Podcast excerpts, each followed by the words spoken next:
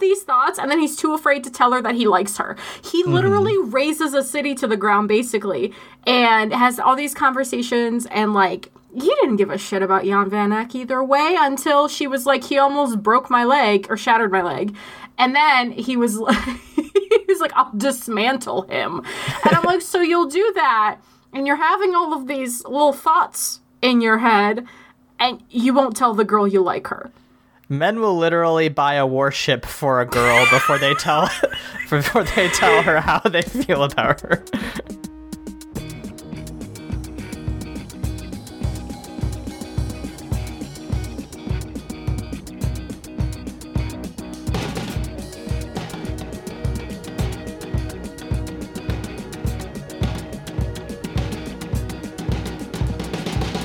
Welcome to Mortified, the Friendship Quest, a podcast where two long distance friends bounce media recommendations, all in hopes the other will like it. I'm Aaron.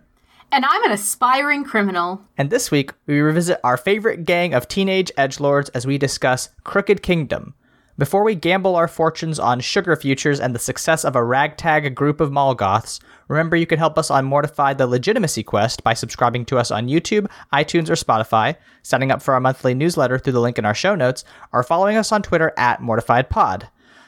Layla, you have recently, I mean, listen, the new Shadow and Bone series is on Netflix. Uh, we had, you introduced me to this franchise 11 months ago uh, it's kind of the perfect time to talk about Crooked Kingdom. Uh, and my understanding is you're very excited.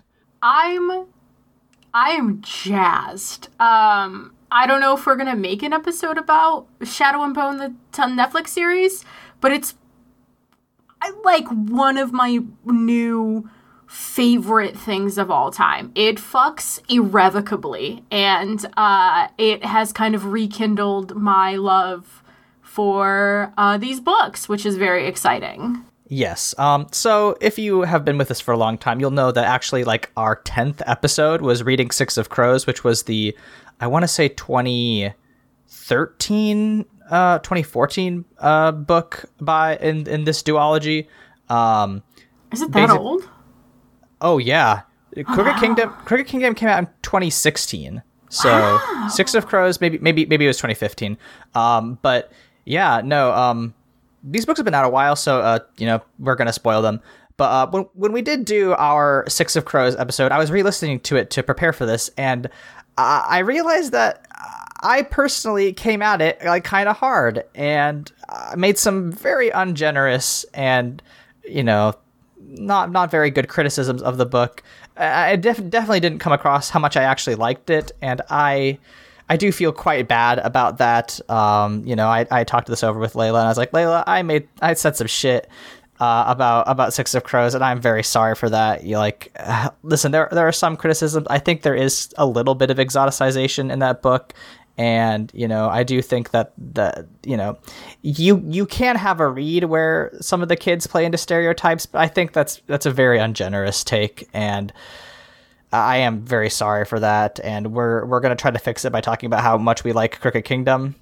Uh, but I just wanted to, you know, get that out there. Sorry, Miss Bardugo, you we, we do like your books very much, and you know, I listen. It was the week before my wedding. It was days before my wedding when we recorded that, uh, which had been like largely canceled due to COVID. So I was not in a particularly generous mood uh, at that time. So I, you know, eh, it was it wasn't a good take, and I'm sorry about that. Yeah, I was re listening to the episode for uh, when we compiled our best of a couple of weeks ago, and I would also like to apologize. Um, I was also very stressed. I was fresh off of my asthma diagnosis, and some other stuff was happening. And uh, I also said some very ungenerous things that did not at all constitute how much I love these stupid books. And I say stupid with all the fondness in my heart. They're not, they're great. They're great books, but the children are dumb. And I think we can all, I think we can all agree that they don't all make great decisions. And that's what makes it a good book. You know, it's a fun story. It's fun to, fun to follow along with. And uh, yeah, Miss Bardugo, fantastic fucking job. And I'm so sorry. We were crotchety and a little unkind, but we're about to fix it. We're about to convert some people into the good, good gospel of Six of Crows and Crooked Kingdom. Can't speak to the Grishaverse books because I haven't read them yet, but Six of Crows and Crooked Kingdom. Here we go. Aaron, what is this book about? So Six of Crows ends with um, the the this the titular Six of Crows is a gang of you know as we described teenage edge lords that are also like incredible master criminals, uh, and they they had just completed this heist. They they kidnapped this guy who knows the secret of this drug uh, out of this very heavily defended ice court, and the guy who hired them, uh, John von Eck. Uh, betrays them and kidnaps Inej, the wraith, who is like their rogue, the the Suli girl, um, who who is great, and you know he's using her as leverage to get get Kaz and the rest of the gang to turn over this guy that that he kidnapped because um you know he he betrayed them. And basically it follows how they get out of that and try to not only get the money that they were promised but also solve international crisis prevent a war and get back at the people who have wronged them. And it it's pretty darn good i will say Yeah, there's a, a a lot of pressure on these teens' backs to avoid some national and international conflicts, uh, which is a lot to deal with. Admittedly, it's a lot. It's a lot to deal with. It really is. Shall we do a quick recap of characters? Oh yeah, absolutely. I feel like the notes I made are about all I have to say about them. Yeah. Um, so we have our gang leader Kaz Brekker. Um, we described him uh, in between. Uh, let's see. It go, does it go Sasuke, Kaz? No, Kaz, Sasuke's the, the final one. Sasuke's it goes like the the the like Giga evolution. the the Digi. Yeah. Um, Yeah. The Digivolve um, version. No, it goes it goes Robin, Kaz, and then Sasuke in in the edgy evolution zone.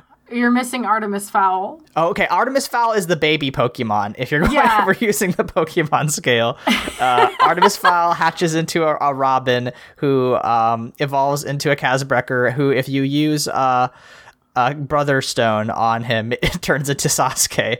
Um, yes. he, he he's very interesting though, and I think this this book does a lot to show it, you know that he's not just as edgy as he's trying to be. Um, we've got Inej. We we just mentioned the um the Suli girl who is like the the best uh, assassin slash like uh, cat burglar ever. Um, she gets she gets some some interesting moments that I'm sure we'll talk about. Uh, Jesper, who is the the sharpshooter, um, Layla has described him as gay bad decisions.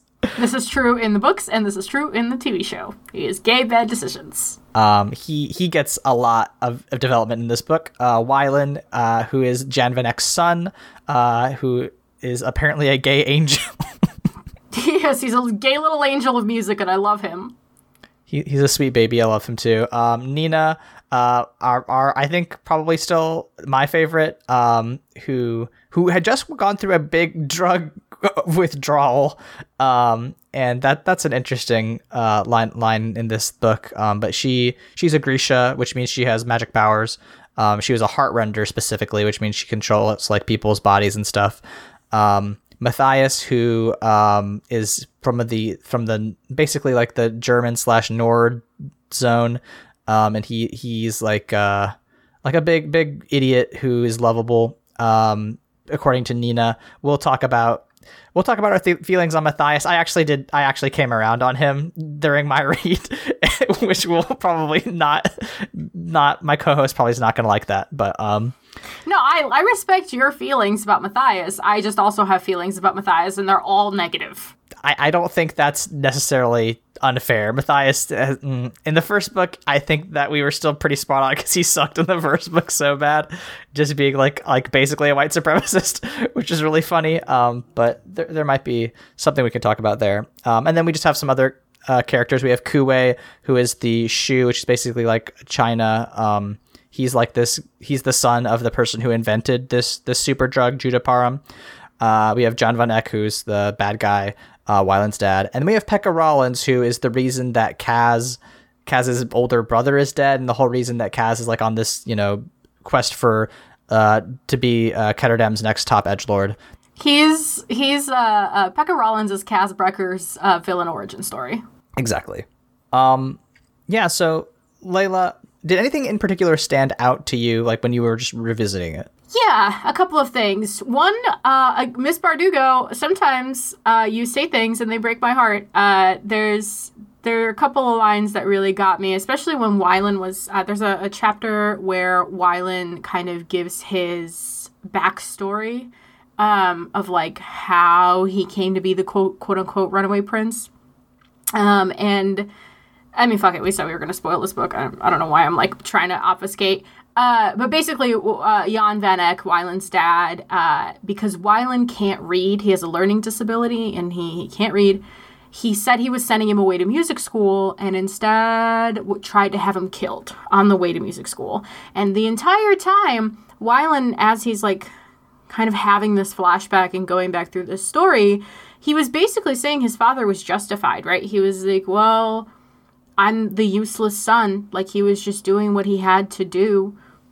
And, uh, uh, you know, he, or he, he was trying to alleviate Jan Van Eck of the blame of not loving his son by saying, well, I'm defective. So, like, of course, he had so much writing on me and he tried everything he used to love me and now obviously because i'm broken I, of course he doesn't love me and it, it like broke my heart to read that because that's like not to project my own trauma onto like a fictional character but it just like ring rung home for me in certain aspects and uh, uh, there were a lot of really great uh, interactions with. Uh, this is a Kaz Brekker Stan account. A lot of great interactions with Kaz and Inej.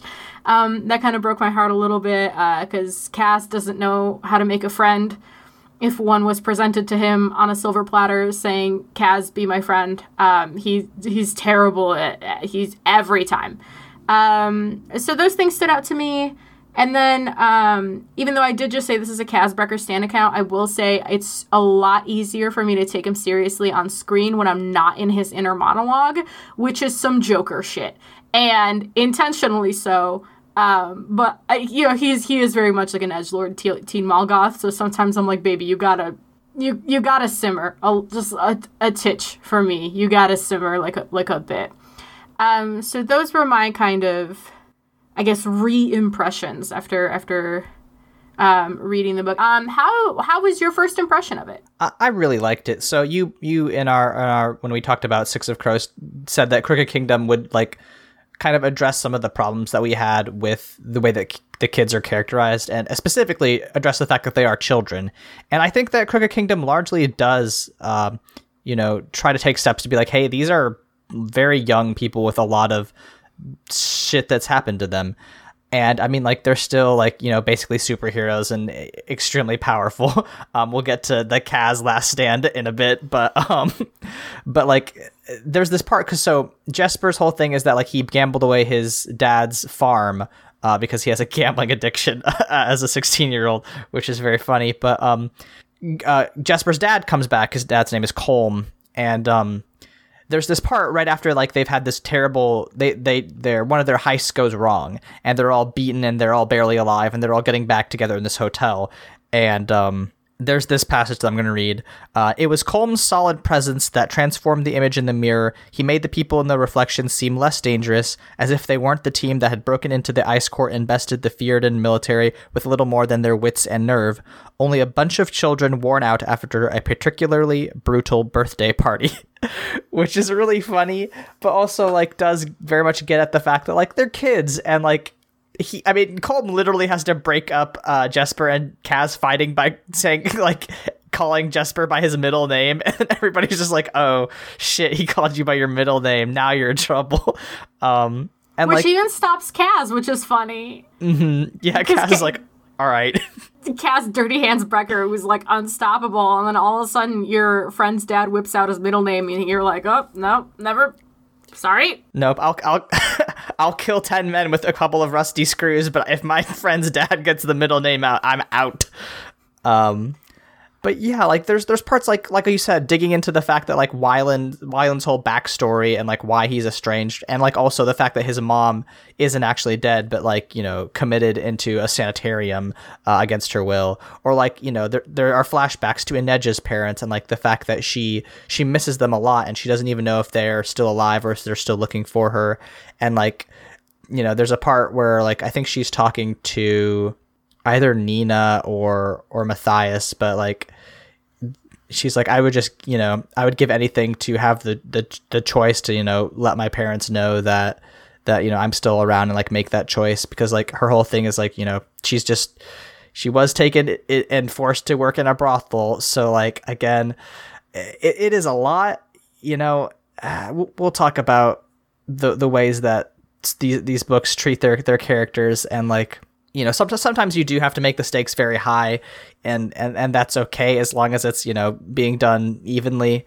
Eh, you know I, I don't think that we necessarily shouldn't put young people into dangerous situations. It is a YA book but uh it, it is a little bit much. Um but but yeah I do think that like the way that it explores their backstories and and the reasons for them being the way they are largely do pay off and, and are good.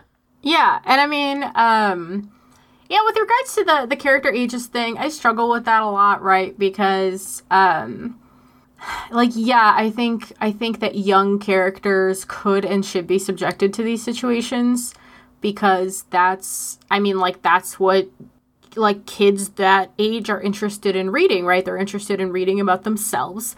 They think they can handle these adult situations. So like of course they're going to want to read about that. Like it's important for these books to appeal to their audience for the characters to be relatable to the to the odd you know what i mean yeah um but uh i do function on anime rules with these books which is you add plus five to any age like sailor moon's 19 like i just have to do that for myself you know to to be able to enjoy something um, I I'm not going to talk about Shadow and Bone a lot because that's a completely different conversation. They made a lot of changes to that narrative, from what I understand.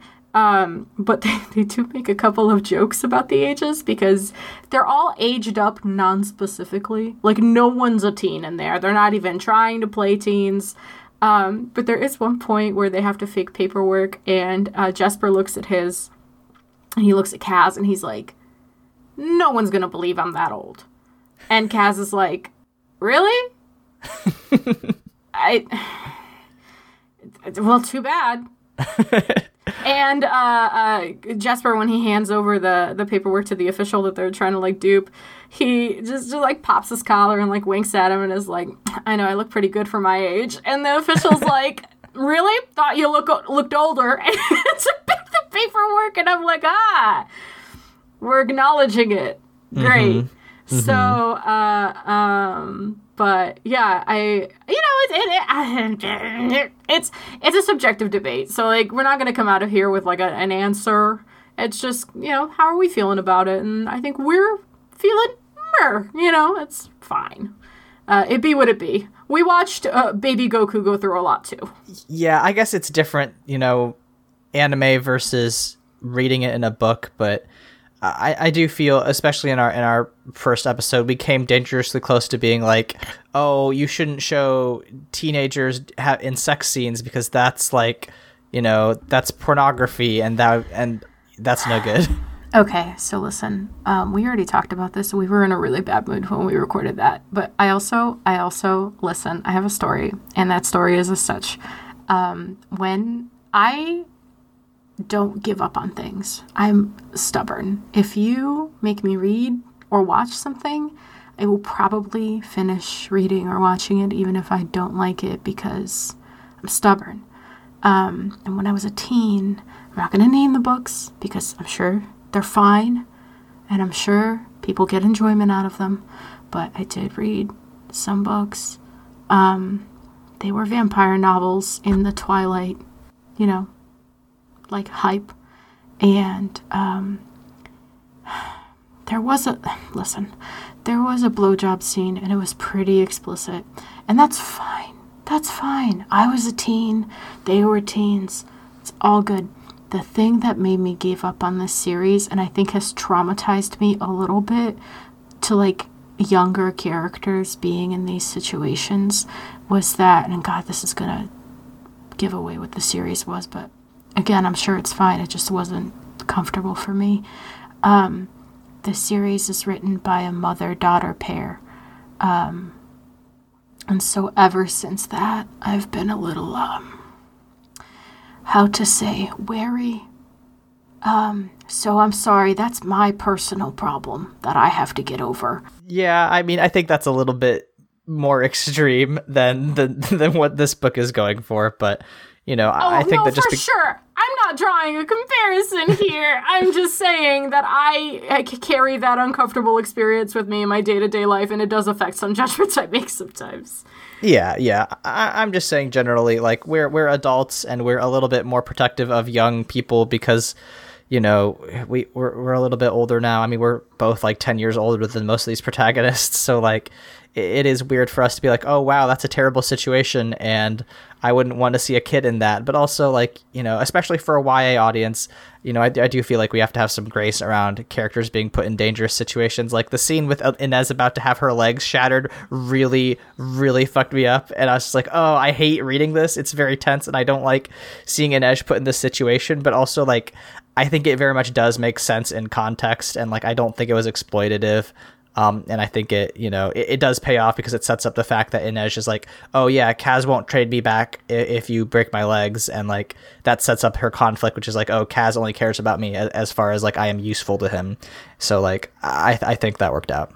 Yeah, and I think I think there's a demonstrative evolution um, of both of our takes on this topic because there is a note in our outline that one of our favorite parts in this book is that all of the characters are hilariously horny. It's really funny, actually. I I don't know what it is. I don't know why we were upset about that before. Um, but it is all very consensual horniness, which I think is very fun. Uh, like Matthias and, and Nina are really funny because like you know, Nina has to dress up in all these various costumes, and Matthias like, oh my god, she's she's wearing something that makes her boobs stick out, and like I I can't handle that. And then you know, Kaz is like, hey Matthias, can you quit gawking and pay attention to the lesson plan?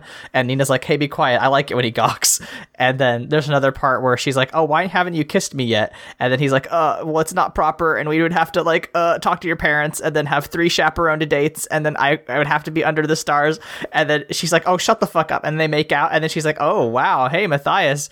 And then she's like, "Hey, wait, Matthias." And then when he's like, "Oh, yeah, what's going on?" He looks and like the like the the dignitaries they're there to meet are just like, "Okay, that's a lot. Can you stop making out so you can, you know, prevent a war? um, yeah, and then uh, there's also uh, uh, Kaz's hilarious repressed horniness, which is. I just, uh, I love the boy. I think he's great, but there's just moments where he's zoning out and he's just like, "What if I pulled on Inej's hair?" And I'm like, "That he's he will have these thoughts, and then he's too afraid to tell her that he likes her. He literally mm-hmm. razes a city to the ground, basically, and has all these conversations and like he didn't give a shit about Jan Van Eck either way until she was like, he almost broke my leg or shattered my leg. And then he was like, he was like, I'll dismantle him. And I'm like, so you'll do that, and you're having all of these little thoughts in your head, and you won't tell the girl you like her. Men will literally buy a warship for a girl before they tell before they tell her how they feel about her. He, he bought her a warship. He found her parents. There's uh, one of my favorite favorite favorite scenes in fucking fuck it all of literature is um, they have this like bathroom scene where uh, he has to change her bandages and he has this whole thing about touching other people. He hates doing it because he has like these horrible memories, these traumatic memories of touching his brother's like bloated corpse. So he just like can't do it and it's uh, again the tension Mwah, chef's kiss um, very tense scene where he like is changing her bandages and sh- she's talking to keep him grounded because he's like almost slipping into like a flashback and um, he kisses her neck but it's like four pages it's like it's not it's listen it's not it's it's like a peck it's barely anything and it's like four pages of buildup and then he's just like and at that moment all of the thoughts I've ever had about her flash through my mind, and then we're gone again. I'm like, baby, just tell her you like her. like I'm, I'm withering here. You're so repressed. Um, and uh, and we haven't even gotten into uh, uh, Jesper uh, Bad Decisions Fahey, who uh, does nothing but flirt through both books and the TV show. Jesper's great. I love I love that he ends up with Wylan, and I love the fact that like they have like they're like pretty much like it's pretty guaranteed that they're gonna get together by the end.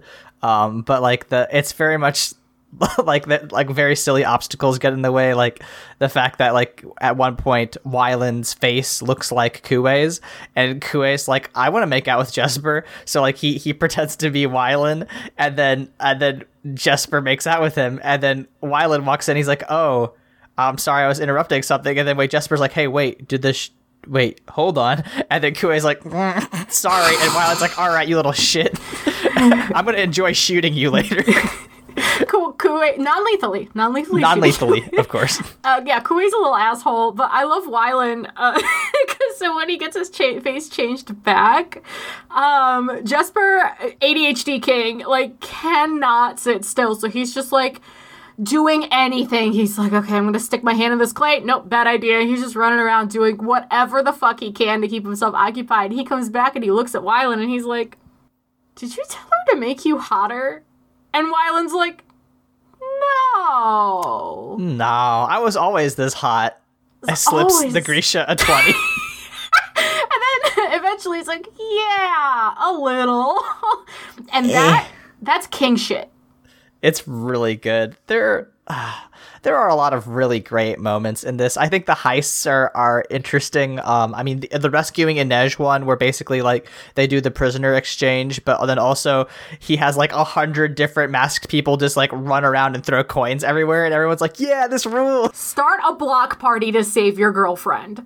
Yeah, can- no. The, the list of things Kaz Brekker does to save his girlfriend grows, and yet he, again he cannot tell her that he likes her. It is it is madness. It is amazing. Um, no, that that uh, uh, like party scene with the masks.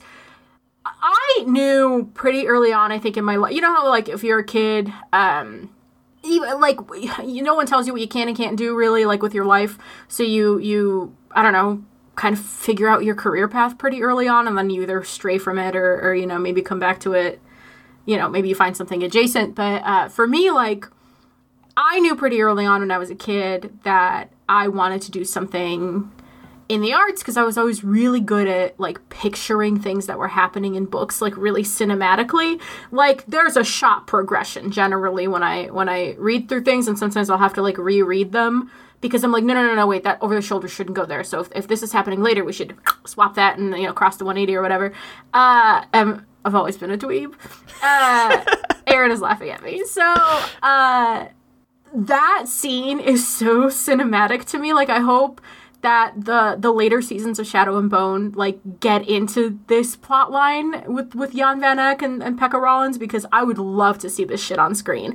The colors, the gold coins, everyone's laughing and dancing, and then there's exp- like it's just so cool to me. That and then there's another I think at the end of Six of Crows, um, when Inej is um when she's like climbing that that uh, um, incinerator vent, I think. Uh, there's just I don't know the stuff like that really really thrills me. I think that sometimes there's just like a really great rhythm to these scenes, and and that uh, in this book it's it's uh, uh, that scene, the rescue of Inej, and the bathroom scene, and Kaz taking a fucking beating at the slat. Those are like my three favorite scenes that are they're so cinematic and so cool, and I love them and want to draw them when I have the time. I think the using cinematic as as a framing is very useful because like there's a part where like all the gangs are deputized by the cops and they're like you know they're all given the go ahead to hunt down the the gang the six um and like I reminded me so much of like the the scene in I think John Wick 2 where like all the bad guys get like a text message. All the assassins are like hey John Wick you know if you kill John Wick you get like like 10 million dollars or whatever. And like everybody just like looks at their phone and then like looks up at John Wick. And like I just I think that would be so cool. I just I love the way that she described like all the gangs like uniting and like like hunting them down including like their own gang the uh, the the crow gang. And then it was just like oh shit. Um it's it's really good um, another really good scene that I thought was um, when Inej is like going on these sugar silos to like she has like this chemical that's going to destroy all all of uh, Van Eck's sugar and like use that to to frame him in, in like a conspiracy basically. And then like she gets through the third silo and then like fucking this this lady called Dunyasha shows up and she's like a like an uber ninja. Um and I was just like, ah, yeah, I love when a battle angel shows up and starts to kick my ass on a high wire. Like, I thought that scene was so fun. And, and like, Dunyasha, you know, RIP, I love a battle angel. I love somebody who rolls up and thinks they're the protagonist and then immediately gets their ass whooped. It's so good. I, I love, you know, I'm sorry Dunyasha's gone because I think she would have made a great recurring villain. just like, I have the blood of kings in my veins. And, you know, just like, all right, well, I'm going to splatter the blood of kings all over the floor. Yeah, is fun because uh uh Inej was about to get her ass whooped by her the second time. Mm-hmm. And then uh like sometimes these books are just so funny because she's sitting there and you know, as she's she's kind of getting her ass handed to her, and it just goes, Wait a minute. I have the home field advantage. I know where I am. And I know that if I move three inches to the fucking left, splat splat. Blood of mm-hmm. Kings and that's all she does. And she's like, well, all right, scoots to the right. And like Dunyasha falls and dies. So, um, it's really you know, funny. Only the strongest survive, baby. Oh, it's it's so good. Um, there are just there are just so many great scenes in this. Um, let's. Uh, I want I don't I'm torn about talking about the the end. Let's talk about how Kaz gets out of this because that's that's such a good scene that really made me like turn on his character. I was like he is he is edgy but like he does like, you know, eh, he he is like a superhuman and like he he earns his whole, you know, edge lord like reputation in this scene where okay so we, we just described all the gangs are diff, are like united against them and trying to to hunt them down including their own gang that they're sponsored by. And what Kaz does is he rolls up to that gang's headquarters. He's like no I'm actually taking over um, because you're the guy who currently runs it. All his success is owed to me. Uh, and if you think you're wrong, you can fucking fight me. I'm 17 years old and I use a cane and I will beat you all to death with it. And he proceeds to do that, which is which is great. Yeah, uh, uh, my my favorite threats against Kaz are always uh, anybody else saying they'll beat him to death with his own cane, and it happens all the time. And it feels like every time that villain thinks they're the first one to think of it, and it's you know, Kaz is just like fucking try me, I guess. My favorite part of that scene, again, very cinematic, love that shit. Um, my favorite part of that scene is that he tells Inej not to follow him in like the grim darkiest like edge lord way possible. He's just like, if you ever cared about me at all, don't follow me. And she follows him anyway because he's like, you're such a little bitch. I know your every move. And she follows him, and he knows she followed him. So I'm like, what? What is the point of you? Because he useless. they make so useless. They make eye contact, and he like shakes his head at her uh, to to tell her like, hey, don't don't come help me um, while he's getting his ass whooped. Um, and then he gets back and like makes this cool supervillain speech, and I'm like, this is fucking funny because Inej, the whole scene is, is from Inej's point of view, and she's kind of commentating the whole thing. And Kaz gets up and he's like, Listen, you're not going to get a pat on the back from me. I'm not going to call you son. And Inej in her head goes, Yeah, he is really, really bad at making friends. like, like, really bad at it. He's not yeah. lying.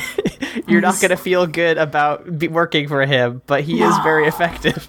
Which one of my favorite parts of this book is that every single person of this band of six has developed an inner Kaz. And it is a version of Kaz that they have in their heads that bullies them.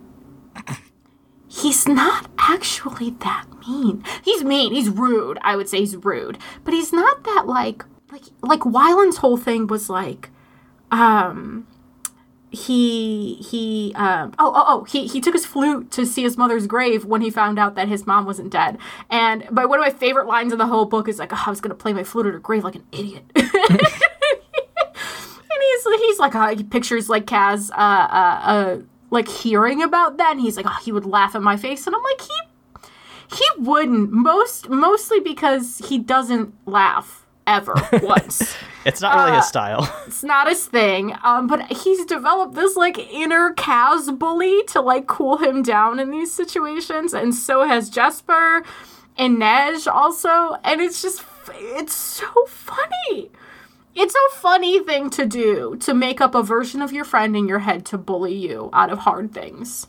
Because we've all done that, right? We've all had like that made up fight in the shower where we get a good comeback, except for everyone else, it's like, oh, this is what Kaz Brekker would say to me in this situation. And you know what? He's right. God damn it. Except for uh, uh, uh, my beautiful gay disaster Jesper, who every time Inej does something, everyone's looking at Inej and he's just looking at Kaz. He's like, I know your fucking secret, bitch boy. like, you gotta tell her someday. And he just watches him be like weird and tense and emo. It's very good. It makes, oh, God, great. Amazing. 10. 10 out of 10. Um, one thing I really did appreciate is that like everybody did get not only their their their spotlight time and like interactions where we, where we do get to see relationships between them, but like I do feel like everyone except for Nina got a very satisfying character arc. Uh, I mean, like Kaz, I mean, they win. They they Kaz gets revenge on his um like Pekka Rollins, who is his long his arch nemesis for forever, by pretending to bury his son alive and making him believe that, which is really funny. um, you know, Inej gets a warship to go hunt down um, you know, slavers. Matthias, okay.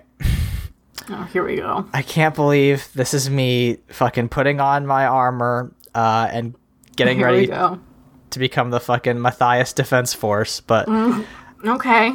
Sell me. Sell me on Matthias. Do it. Matthias largely sucks, right? His whole thing is like, I'm very stupid and I love Nina, and I also, you know, am still iffy about the fact that she can use magic. But I think the book very much does explain the fact that, like, he, he is grappling with that. And he's like, no, I've been indoctrinated. And, like, that it comes all the way around in the end when he is killed by a fellow Drüskelle, which is like you know his cool Wolf SS uh, former unit that he was in, um, and like he, he, but his whole his whole arc is like Nina's great, and like I'm friends with all these great people, and even Jesper's uh, uh, a Grisha, and he saved my ass a dozen times. And like I think I was just lied to for the purposes of um you know building an empire. And like he, is also like painfully just like oh the the, the thing when he loves he, his favorite outfit that Nina wears is when she's wearing like a traditional Fjerdan outfit which is like like a fucking you know Mormon ass skirt and like a sweater vest. And he's like you look so cute and and wholesome. And it's just ridiculous. And she's like I fucking hate this outfit but I'll wear it if you like it you idiot. Um and like uh I do I, I do think Matthias like comes around and is like, you know, I, I do actually like all these people and like I need to work on my own thing. And like he does do a thing which I which makes sense narratively, but I think also is just like, Nina, you gotta get better boyfriends, which is that when he dies he makes Nina promise that she will help de radicalize the Drüskelle, which is like I don't know that that's Nina's job, bro. I mean, they do their whole thing is that they want to kill people like her. So I don't, I don't know about that, Chief. Um, but like, I, did think that Matthias's character arc was was pretty good. I think I would have liked Matthias better if he was starting to understand that something was wrong on his own before he met Nina. You know? Because it just it just he's mean and he doesn't want to hang out with the group and he's I just don't it's not you know, it's like you said it's not her job to fix him. And then she tries so hard, and in the end, it doesn't even matter. Like, oof. I just, oh, he's just so. I don't even know how to how to like express my frustration with Matthias as a character. I I think I'm just tired of the like in life in general. I think I'm just tired of the whole like it's the oppressed's job to make the oppressor like them thing. Think I'm just tired of that. Just just made being to made feel like it's my responsibility to get people to like me and people like me for whatever you know pick pick a marginalization. Like what do you what do you want to you know what do you want me to to represent today? Um so I think that sets me against him initially. And then he's just like I, I just want him to, to get places earlier, you know? If he if he maybe like came into the scene with a little more doubt in his heart about his indoctrination, you know, maybe he was witness to something. Maybe something happened. Maybe, you know, and, and that's why he was so like susceptible to Nina. Maybe if he was just like a little nicer to the even to the just like non Grisha members of the team like two chapters earlier, I think I would like him better. But he's obstinate, and Nina is too hot and too funny and too good. She deserves an apex boyfriend, and I just don't think. I think I think Matthias is like at best B tier. You know listen, I, I don't disagree with, with a lot of that. I mean, I think that Nina definitely deserves better. But like, you know, again, this book came out in 2016. Like, we, uh, I, I mean, when I say we, I mean white American culture um, has not had not really grappled with problems of radicalization yet because this was you know pre Charlottesville and people were like you know Donald Trump's not gonna win the presidency um, and I think that Leigh Bardugo probably would would you know not make that character choice now but regardless i do think it, it is you know it's not a perfect character choice and i think that your criticisms are valid but i, I do kind of like the fact that you know that that it is somebody who is like wholly radicalized against a marginalization who who whose final act is like hey help other people like me um, I do wish it hadn't been Nina to save him uh, from that radicalization. I do wish that it hadn't been him asking Nina to to help other people because that puts a lot of you know a lot of pressure on her. But um, I, I, think it's it's a pretty good character arc overall. Um, but I, I understand your criticisms and they're fair. I will I will give Matthias one. I will I will concede one point, and I will concede that there is a line where he catches himself thinking some dumb shit, and then uh, has to like stop and be like, no, it's not the person using the thing. It's the thing that I'm scared of. And then he has to take another second and go, wow, this whole process is going to be a lifelong journey, just like Nina getting over the parem. And I was like, see, had you gotten here five chapters earlier, I would maybe like you better. But it's just, it just, he takes too long to get places. And I, you know, I and here I think the other thing is uh, it's like not helping him in this context for me is that everyone else is kind of a party animal and he's always a party pooper and I just want him to join in on the party. like it's just me and Nina are just trying to to like psychically enable him to have like a touch of fun. And he won't. And so he's just always this downer voice in like really fun scenes. And i'm like please matthias just be fun for like 10 seconds for me please. And he has here's the here's the thing is that i used to be somebody who you know didn't drink i didn't drink until i turned 21 so like i was i you know, I used to be that kind. Of, not necessarily. I didn't want. I did not want other people to have fun, but I do get being the only person who's like, oh, everyone else is having fun except for me, and I feel like I can't because of the way that I am.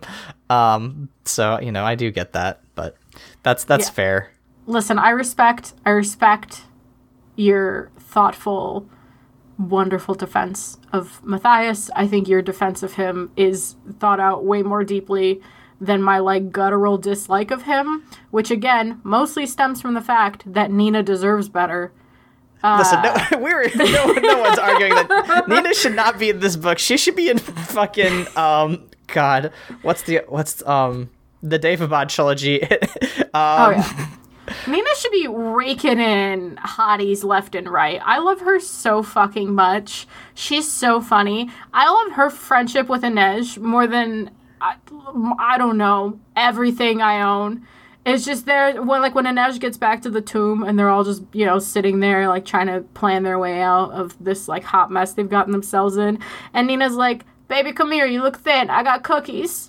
And she yeah, like, puts I mean... her puts her arm around her. I'm like, this is and you know, uh, uh, uh, Nina's like trying to stand up to Kaz, and she's like, "No, I'm not doing this unless you help all the other Grisha." And Kaz is like, "No," and then Inej is like, "Then I'm not doing it till you help the other Grisha." And Kaz has to be like, "Fine." yeah, no, their their their friendship is great throughout this entire book, and I, I, do love the little moments of them just like hanging out and being cute together. Um, they they rule. They do. They do rule. And you know, it's it's just it I think my my dislike of him 60% stems from that and then 40% everything else I said. listen. Listen, you're you're not wrong. Um one thing one thing I did want to get your thoughts on uh were so this happens a lot in heist media in general, which is that like the narrators lie to you like and you know unreliable narrators are a thing but in in this instance it's like it's it's very much like so they're like at the end of one chapter and it's just like okay and now Kuwei has to die. Um and it's like but like not really. But like she does that that's not how the that's not explained until like the next chapter or like Wylan, you know, Wylan is fake captured and then like at the end of the chapter it's like in the end he gave he gave up their plan but like that was also part of the plan or like the Council of Tides, you know, being a bunch of Grisha like at that point I was like, "Oh, those aren't that's not the real Council of Tides." Like I this is a scam too because everything is a scam within a scam. And like um I'm, I'm wondering how you feel about that because like in, in some instances right like that is important and it builds tension. It's like oh it's going to keep you in suspense. But in, in, other instances like when i when i listen to friends at the table um austin walker is very keen on like having the audience be in on the joke and like know you know what's going on. And i'm wondering how you think that that works narratively and like whether you think it's it's better or in what situations it's good to just be like no i'm going to let the audience in on the joke um, so that way they know what's happening. And like, do you think it's better to build tension that way, or just to be like, I'm gonna give them misinformation and, and see how that that adds to the narrative? I think it depends on the context. I think it works fine here because this is a YA novel, right? And it's full of what I like to call surprised Pikachu moments because it's exactly like the face that moment wants you to make, like Wylan has to die. you know, and it's it's I think it achieves its desired effect because even knowing the plot of the book, sometimes, like when Wylan gave up the plan, I was like, wait, what? I don't remember this shit. Um, so I think I don't know. I think it's fun. Um, and because uh, so my the unreliable narrator I'm like most familiar with, to no one's surprise, is uh, Varric from Dragon Age Two because Dragon Age Two is is framed from Varric's point of view as he like tells the story, and the popular, I guess, interpretation within the fandom is that he's an unreliable narrator. Mostly for the part where the game was like really rushed, and so everyone's like, yeah, the dungeons are just all the same because Varric's bad at describing shit, which I'm fully bought into. I think that's hilarious. It didn't really bother me that the dungeons were all the same. So, um, in that context, I don't know. I think I think with stuff like that, it just never gets played up enough for it to like have an effect on me. Like I usually just take it and then once the actual truth is revealed, it just, you know, it's surprise Pikachu all over again. It's like I'm I'm really bad at like guessing twists and stuff. I don't know. It just I, I think it's fun. I think it's fine. Um it's entertaining. If it works, it works. Um I, I have no real like do you have any like? Because I mean, you brought it up. Do you have any like specific feelings about it in this in this context, or uh, is there like? I don't know. Have you ever have you ever been caught like truly off guard? Have you ever seen it used like memorably well, or memorably poorly? I guess. I mean, I, I don't have any specific instances where it like was like, oh, that that's you know, I wish they had just like you know told us the truth. Like I think in heist movies, like it is important to like not give all the details um, or like in some instances just be like okay yeah and then this thing is going to happen and and and in this book like you know i think they may maybe could have done it better right like i, I think it could have been like you know in, instead of saying like you know uh, has to, had to be has to die. It could have been like you know Inej had to make sure that um, you know Jesper had had Kuwei in his sights or something like something that didn't frame it like deliberately as misinformation because like you know like Wylan like when they say that Wylan gives them up like I think that's fine because like technically he does but also that's part of the plan um like I, I think there is there's a fine line to be like I, I feel like you shouldn't unless it's established that your narrator is unreliable or like that's the point. I feel like you should you should try to stray like, you know, into the realm of giving little or scant details to create an impression, but not straight up saying like, oh, and then this thing's gonna happen, but actually it's, you know, part of the, the whole plan. But I do think it is important, especially, you know, it's a YA book, so it, it shouldn't get too, you know, caught up in the, the mechanics of it. But like, it does create tension in, in like heist things when you don't have all the information. Um, but I do also think that like when I cite friends at the table, right, there, there's an interesting tension at being like, okay, everyone knows what's going to happen, but the characters don't, and like we because of the the tabletop nature, the collaborative nature of Friends at the Table, and that's really the way I'm framing this is is in terms of like when you're running a tabletop game. Uh, I think it's interesting to to frame the tension between like, okay, we as the you know characters or the, the players and narrators of the story know what's going on here, but our characters don't, and how can we play with that tension to be like, okay, I think this is actually what happens because that makes it more interesting later on for the character when that information is revealed to them. Um, so I, I, you know, I think it, it, like with all things, it depends, which is kind of a cop out answer.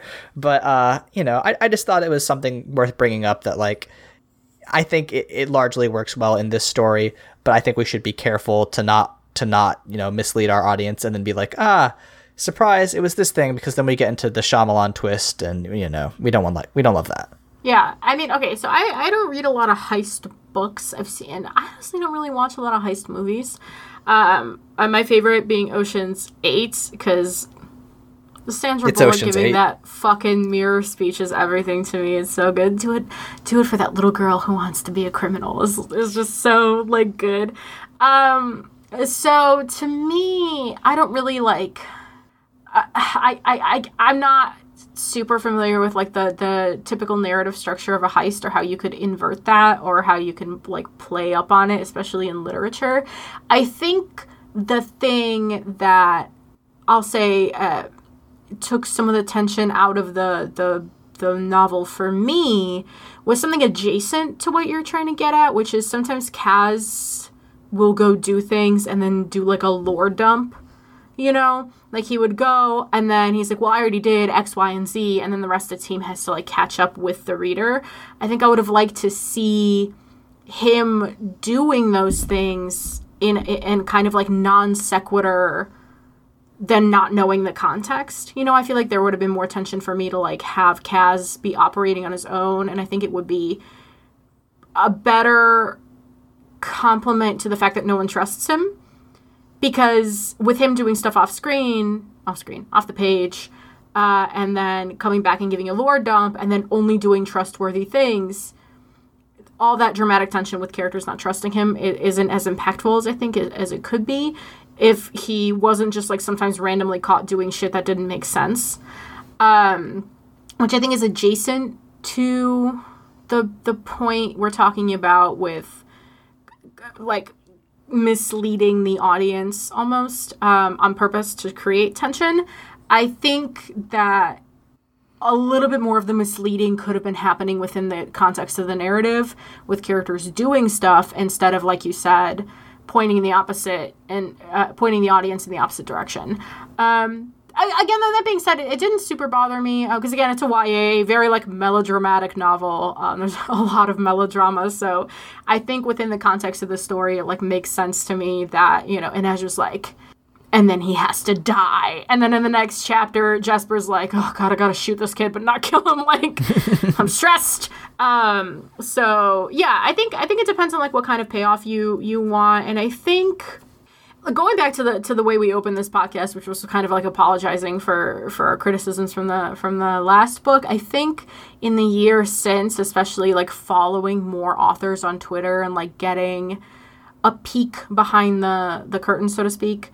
At, at the process, I think um, R.F. Kuang talks about this all the time, but there's a lot of authors who like grow up on the page, um, and uh, you know, as creators ourselves, who who kind of like have our own narratives we're working on. Um, sometimes a project is a space to play with something, and it feels like this was something Leigh Bardugo was playing with um, as like a as a dramatic tool.